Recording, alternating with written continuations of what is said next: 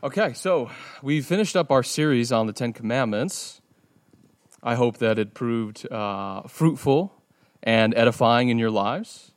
And now we're only a few, way, few weeks away from Advent season. And so our plan this year is to lead into the Christmas season uh, in the Psalms, making the psalmist's prayer our own prayer as we uh, await Jesus' arrival, as we wait patiently to celebrate the incarnation. And on into the new year, we'll return to the Gospel of Luke. I haven't forgotten about it. And we'll finish that out as we lead on into uh, Good Friday and Easter. And I'm not sure yet, but I think after Easter, we'll spend some time in 1 Corinthians 15, which is the definitive passage on the resurrection and what it means for us. Anyway, we'll come to that in time. Today is sufficient for its own trouble. And today, we are in the writings of the prophet Habakkuk. And so, allow me to read uh, this morning's passage once more. It's there on the screen for you, if you have it in your Bibles. It says, What profit is an idol when its maker has carved it, or an image, a teacher of falsehood? For its maker trusts in his own handiwork when he fashions speechless idols. Woe to him who says to a piece of wood, Awake, to a mute stone, Arise. And that is your teacher?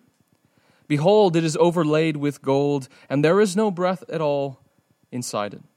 But the Lord is in his holy temple. Let all the earth be silent before him. Now, as it pertains to idolatry, the prophet repeats here the standard biblical polemic. It's standard, yet it's devastating.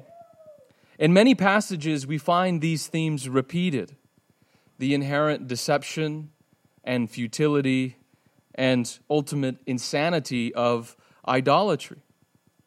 As the Apostle Paul says in Romans chapter 1, it is the lie idolatry is. Turning from the incorruptible God to corruptible things, creatures, is the fundamental deception which darkens minds and poisons hearts. It's why the Ten Commandments begin with worship and idolatry, because it's the root from which human brokenness springs. So, all that is present in our passage, and we've touched upon it recently. But the unique element that Habakkuk introduces to the conversation is speech. His polemic against idolatry is framed in terms of speech, speechlessness, and silence. Man speaks, his idols are speechless, and all the earth is silent before God. That's a very illuminating set of associations that the prophet makes. And so, being that we're somewhat familiar with the biblical teaching on idolatry, we can take it a step further and consider it in relation to speech on the one hand and silence on the other. And really, our aim, as the passage demonstrates, is to move from speech to silence, from constant chatter to meditative worship. The passage begins with man creating speechless idols and man talking over his idols. And then finally, it ends with the entire creation silent before the Lord. So that's where we want to end, and so that's where we'll begin. I want to end, uh, open, rather, this morning's message with some observations about silence that I've lifted from theologian Rowan Williams. Now, I think these observations will prove illuminating as we turn to the passage. And Williams is concerned specifically with situations in which silence is imposed upon us and how that silence relates to our relationship to God. So, Williams, he lists three situations or circumstances in which silence overtakes us. Now, it's our natural disposition to talk. We are chatty creatures by nature. some of us more than others. And so it's telling when silence is our natural reaction to something. And to be clear, we're not talking about situations when silence is forced upon us. Parents gritting their teeth saying, let's play the quiet game. But when silence is, is just what happens, when silence is the natural response. Now, Williams' first example is a familiar one. We've all had someone say to us, just tell me what's on your mind, as a blank expression settles upon our face. And I had this experience with my nephew, my all too articulate nephew, uh, just the other day. Something was obviously bothering him, so I sat him down and I asked him, What's bothering you? And I realize now that's a cruel question to ask a six year old. He struggled to say anything, try to articulate what was inside of him, so I told him, Emotions are confusing. It's okay. It's okay. And that may, be, may have been his first encounter with something central to the human experience, something we all know before an interview or an audition or something else like that. A well meaning friend says, just be yourself. And I could hardly think of any statement more calculated to double or triple the stress involved in such a situation. Now, that's one instance in which silence overtakes us. Now, it's a rather small one compared to the second. One circumstance in which silence never fails to have its way is when we hear the words, the tests are positive, or whatever other phrase you might associate with that. The normal state of things in which our speech is normal and necessary is violently disrupted. A cancer diagnosis, a miscarriage, a friend's divorce, fill in the blank. We've been plucked out of our talkative, ordinary lives and flung into an articulate, confusing, dark world. William says, It's the silence that comes not with our inability to express our real selves, but our inability to know how to react to a reality that seems completely out of control. And we've all had that experience. And the third uh, example that he gives is the silence that comes at the end of a really good book or a concert or a movie, the, the pause before the applause starts. Now, I don't much like the other silences, no one does, but this one's all right. The movie ends, the credits roll, and everyone sits in stunned silence. It's taken them, whether it be a book or a movie, whatever, to a place that they didn't know they had in them. It's made them feel and think and experience new things, which, for at the moment, are too much to normalize. Aaron and I nurtured our relationship on movie dates, and it's still one of my favorite things to go to a good movie and drive home, trying to find the words to express what we just experienced. And I'm sure we could set many other examples alongside these where silence seems to overtake us. Now, our point is not to categorize every instance when silence overtakes us, but to analyze what those instances tell us about speech and silence itself. And so Williams concludes his reflection by saying what all these experiences have in common is, I suggest, that they challenge our urge to get on top of things, to control. It's because, in the situations that we've just talked about, we've come up against something utterly unmanageable and uncontrollable that we're reduced to silence.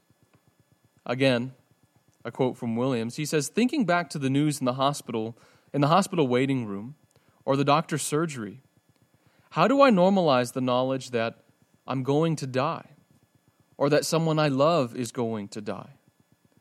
And when I've been taken to places I did not know I had in me at the end of a really serious play or concert, again, I feel I can't normalize this.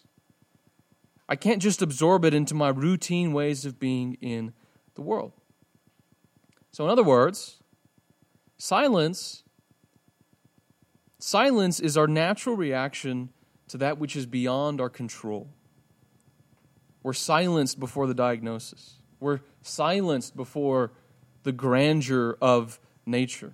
We're silenced before the probing question, not because there's nothing to say, there's too much to say.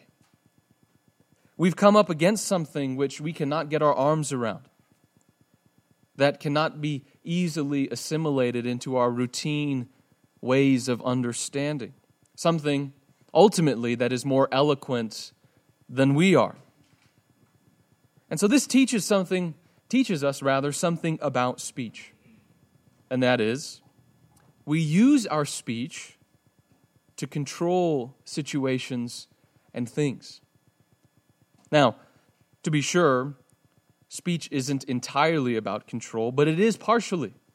If silence is about our lack of control, then speech is about our control. We use our speech to assert ourselves, to get on top of situations, to have our way. In his book, The Celebration of Discipline, Richard Foster, in his chapter on silence, says this One reason we can hardly bear to remain silent is that it makes us feel so helpless. We're so accustomed to relying upon our words to manage and control others. If we are silent, he says, who will take control? And Foster is exactly right. To be silent is to be helpless. To speak is to be in control. One is helpless before the diagnosis, overcome by the situation, therefore they can't find the words to say. Maybe there are no words to say. Whereas we're quite talkative about more routine manners, more routine things of life.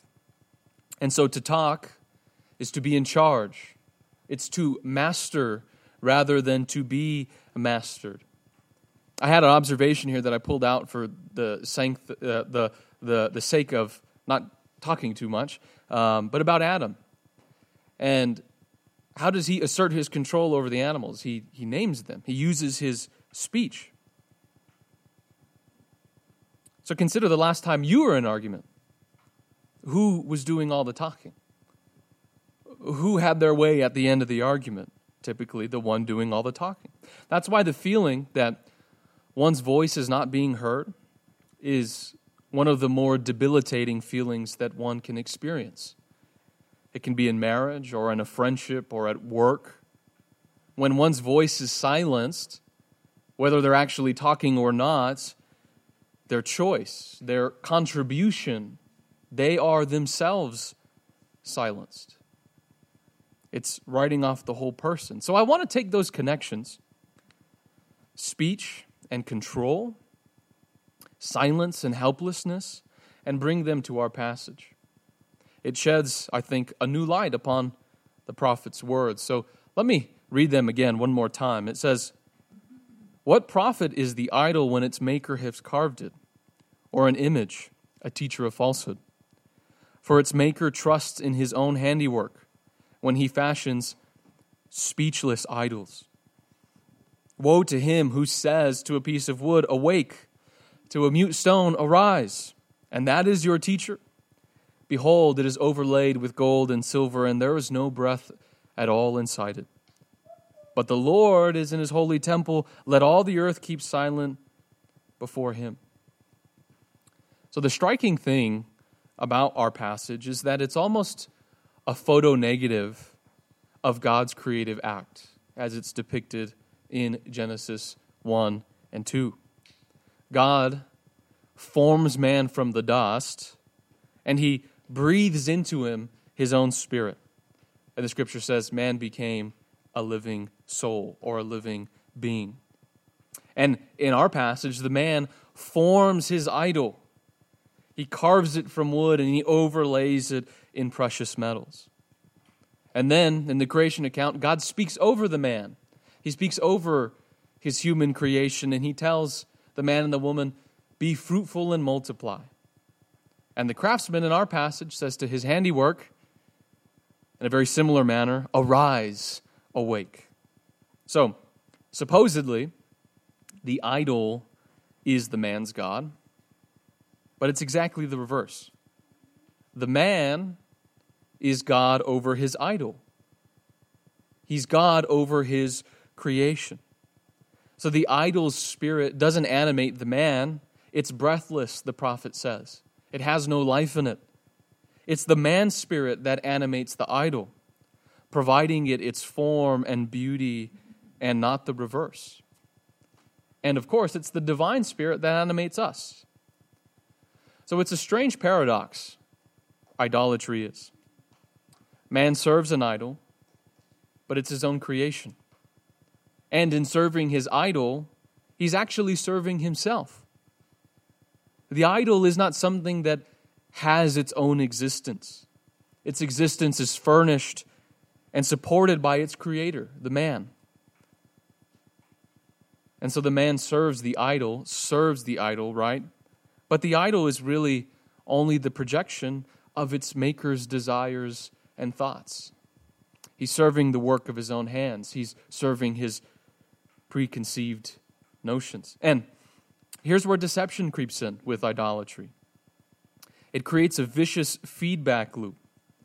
Our desires and thoughts create idols, and those idols reinforce our preconceived desires and thoughts.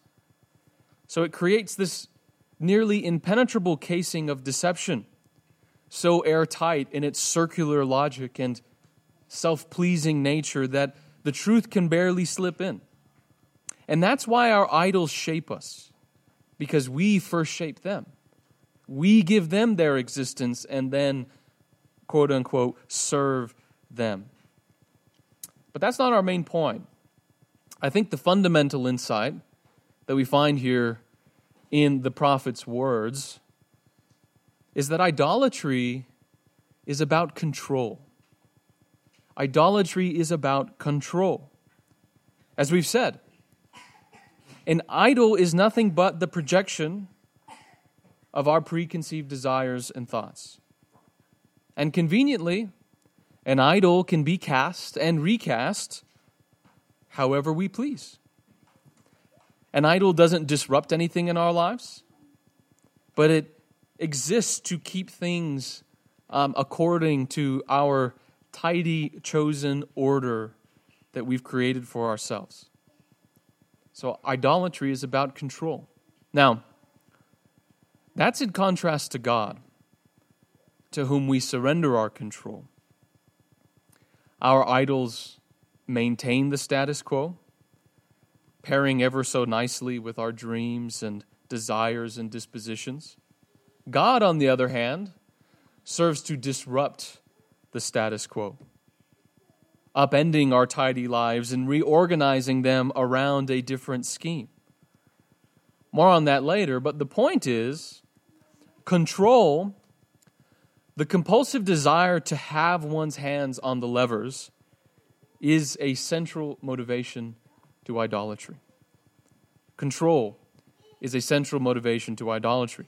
Now, there are, of course, more blatant manifestations of this, and we all could point them out when we see them.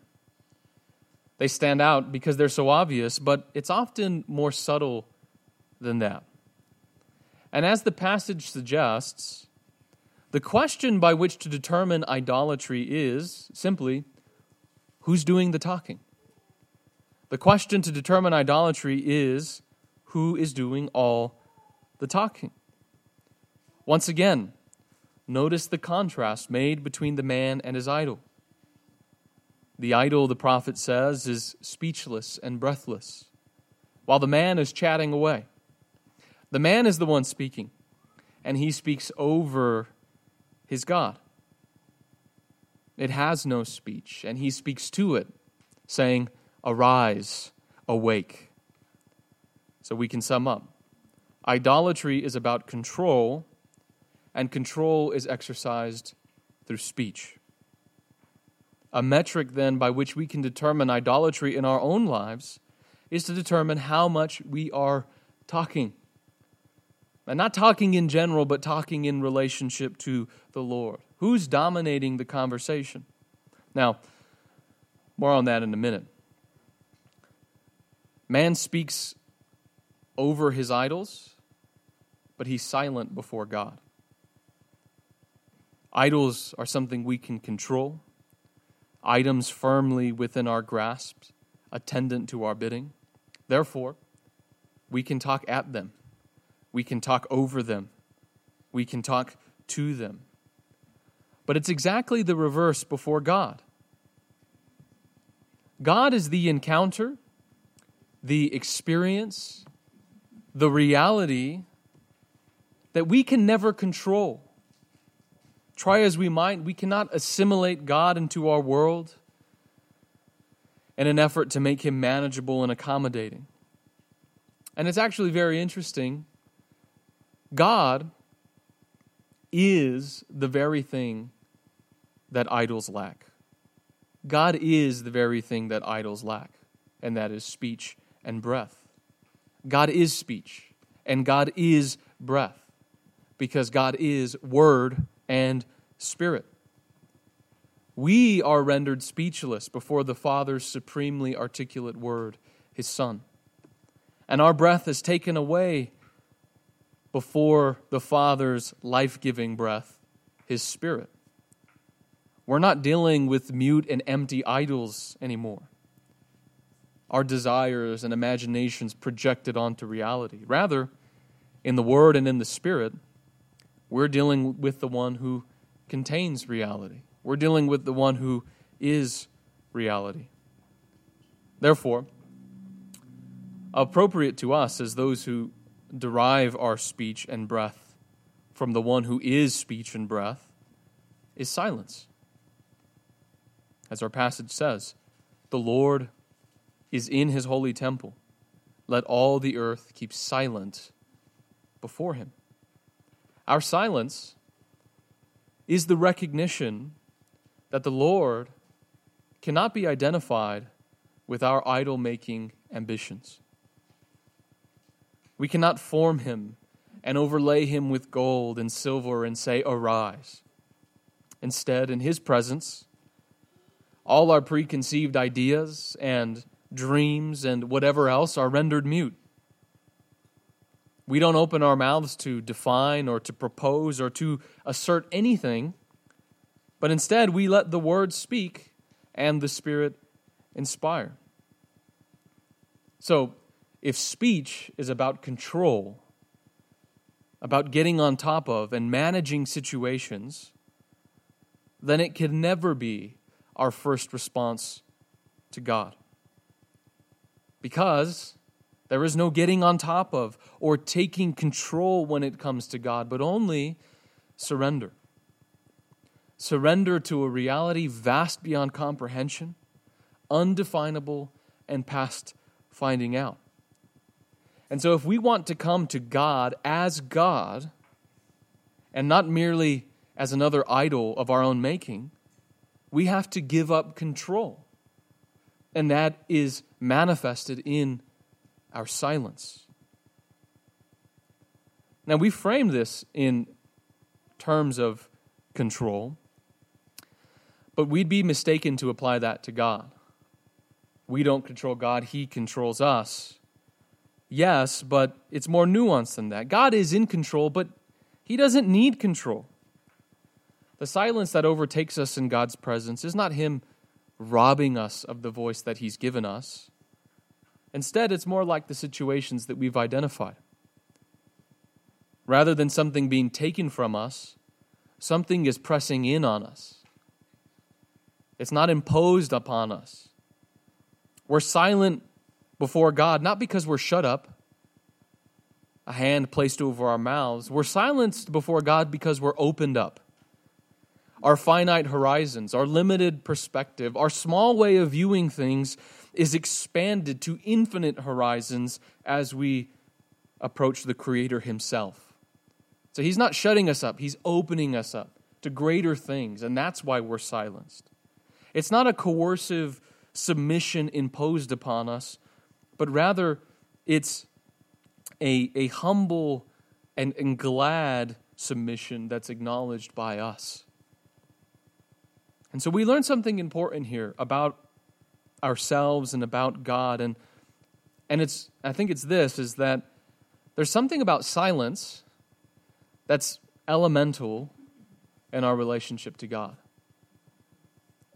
Silence is one of those foundational things as we approach Him, and indeed to our human nature. So, if we try to boil the prophet's message down, it might be something like this For God to communicate who and what He is, He needs our silence. For God to communicate who and what He is, He needs our silence. Or, in other words, we have to stop treating Him like an idol. We talk to our idols, we're silent before God. Thomas Merton, uh, he captures the idea well. He says, If there is no silence beyond and within the many words of doctrine, there is no religion, only a religious ideology for religion goes beyond words and actions and attains to the ultimate truth only in silence and love. So, it's in our silence where God can be God, where His word is spoken to us in the Spirit. Now, another section I removed from the message so it wouldn't get too long and I wouldn't lose your attention is Jesus' trial. Briefly, notice how Jesus, before Pilate and before the high priest, is silent. Like a lamb before it shears in silent is silent, so he opened not his mouth. He's silent in that moment. And he's really been silent about his identity all his ministry and yet, in that moment, in that silence, is where he speaks the truth. Are you the Christ, the Son of the living one, the Son of the blessed one? And he says, I am. I am. There in his silence, he reveals himself. So when we're silent, or rather, when we're silenced by Jesus' silenced, he just lets us talk until we are disturbed by his own quietness. Finally, when we're silent, we're not imposing on him, right? When we, when we learn to settle down, we're not setting the agenda any longer. We're not muddying the waters with our chatter and talkativeness. All that has to be put aside. And there, in our stillness and openness, God is free to speak. He's free to reveal himself to us without misunderstanding. We speak to our idols. We are silent before God. Now, surely, I don't want to give the impression that God is not interested in hearing our voice. Nothing could be further from the truth. It might as easily be said that we are too silent rather than too talkative, more reluctant and sheepish in His presence than we ought to be. God invites our requests, and as our Father, He delights in our communication with Him. We ought to speak to Him. What I'm saying is not that we shouldn't speak, but, but this our speech should be responsive speech. Not that we shouldn't speak, but that our speech should be responsive speech. We take the initiative with our idols, as the passage depicts. Before we imposed our will upon them, before we bestowed meaning upon them, they were mere tree stumps and shapeless stone. We spoke first, in other words. We are the creators. But in respect to the Creator, He takes the initiative, and we are the ones who respond. Our speech, invited and respected as it is, is always responsive speech. Our speech is preceded by silence. The Father's word, spoken in the Son, uh, the Son, rather, spoken in the Holy Spirit, comes first. That's the first word, and we respond to that word. Now, this is the lesson that we learn um, in Peter's response to Jesus' transfiguration. Jesus' veiled glory is unveiled on the mountain. And Suddenly, Moses and Elijah appear by Jesus' side. And Peter, overwhelmed and disoriented, does what we all would do and blurts out something incoherent about building a tabernacle um, for Jesus and his two companions. Indeed, the scripture actually says that Peter did not realize what he was saying. He just started talking. And then, as the cloud settled upon them, a voice from the cloud said to them, This is my son, listen to him. Listen to him. So, we must listen in silence before we can speak. And so, we've taken the long way to get here, but that's it. A very simple point this morning silence, then speech. And so, as we uh, wind down and uh, in a moment prepare to take the Lord's Supper, I'd like to make three points about, um, about practical matters of silence. Now, the first is rather general, but I think very necessary in our day. And it is that we need to make room for silence in our digital distracted age.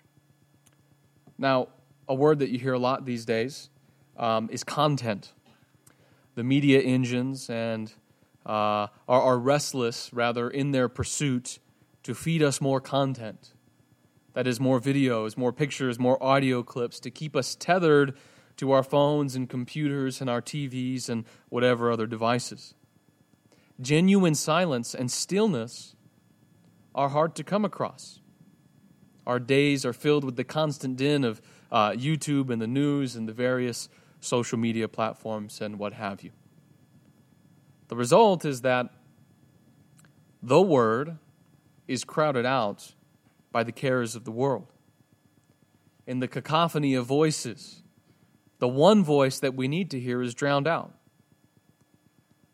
And what we need to do is, as Jesus counsels, go into your inner room, close the door, and pray to your Father who is in secret. The Father, Jesus says, is in secret, and we find him not in the hustle and bustle of the world, but in the secret place. And this was Jesus' own practice. He ministered in the hustle and bustle, obviously. But the scripture says he would often slip away into the wilderness and pray. He would leave the company, he would leave the noise behind and go to the wilderness. And whether the actual wilderness or our own metaphorical wilderness, whatever that prayer closet is, away from society, away from others, we need to establish a secret place to hear our secretive God. We need silence. Now, in the second point, um, we want to move from silence more generally uh, to silence in prayer more specifically. And naturally, this is a bit more subjective, but the encouragement is this to make time for silence in prayer, whatever that might look like. As much as we can drown out God's voice in busyness and distraction, so we can drown out his voice in our talkativeness in prayer. Rushing in, saying our thanks, uh, making our petition, and rushing out. Now, truth be told, sometimes that's the best we can do, and I don't want to be dismissive of that. But ideally, we'd want to make more space in our prayer lives to ruminate a bit, to be silent in God's presence, to create a heart of receptivity. Now, application in this regard will vary from person to person depending on the habit of their prayer life. Uh, one might be overly chatty, and therefore a more measured approach in prayer is necessary. Not using that time to blurt out whatever comes into one's mind, but instead being more deliberate and purposed as Jesus says, don't, you know, don't worry about your many words. That's not going to, your Father knows what you need before you ask Him. So a more measured approach might be necessary. One, again, might be disposed to quiet meditation before they make their requests. And another might have uh, that uh, meditation after or interspersed throughout their prayer. Um, prayer is as unique as each individual. and there's room for difference here. The important thing is that we practice silence before God, whatever that looks like, allowing His still small voice to break in our hearts. Think of Elijah. Wasn't in the whirlwind, wasn't in the firestorm, wasn't in the earthquake. He was in the still small voice. The Lord was. And lastly, um, and this one is maybe a bit more spiritual and esoteric than the others, but we need to cultivate a silent heart before the scriptures. And maybe this is where to start. Um, it's more an inward disposition than it is certain practices and rituals, though those certainly help. We might put it this way rather than coming to master the scriptures, something I often find myself guilty of, we often, let, often need to let the scriptures master us. Not coming thinking, okay, I'm going to tear this apart and figure it out, but coming to say, I need to be mastered by the scriptures. Again, I think the words of Thomas Merton are exactly right.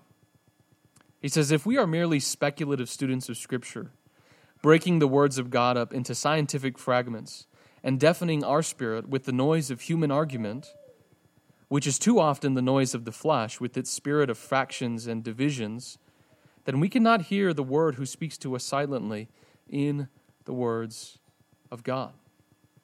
So silence is more than an absence of words, it's a spiritual approach to the spiritual word. Right? It's this proper disposition of humility toward the word that's sharper than any two edged sword, that scrutinizes us and not we it. So, to sum up, our silence is a sign that we take God seriously, that we regard Him more than just another idol in our lives, talking over Him, talking to Him, setting the agenda. We want to be silent before God, recognizing that He's not in our control, nor uncontrollable.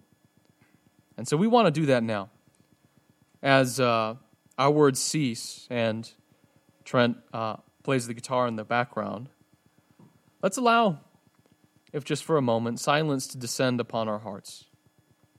And as we prepare to take communion, let those symbols, the bread and the cup, speak to you. Silent words, right? That while we were sinners, Christ died for us.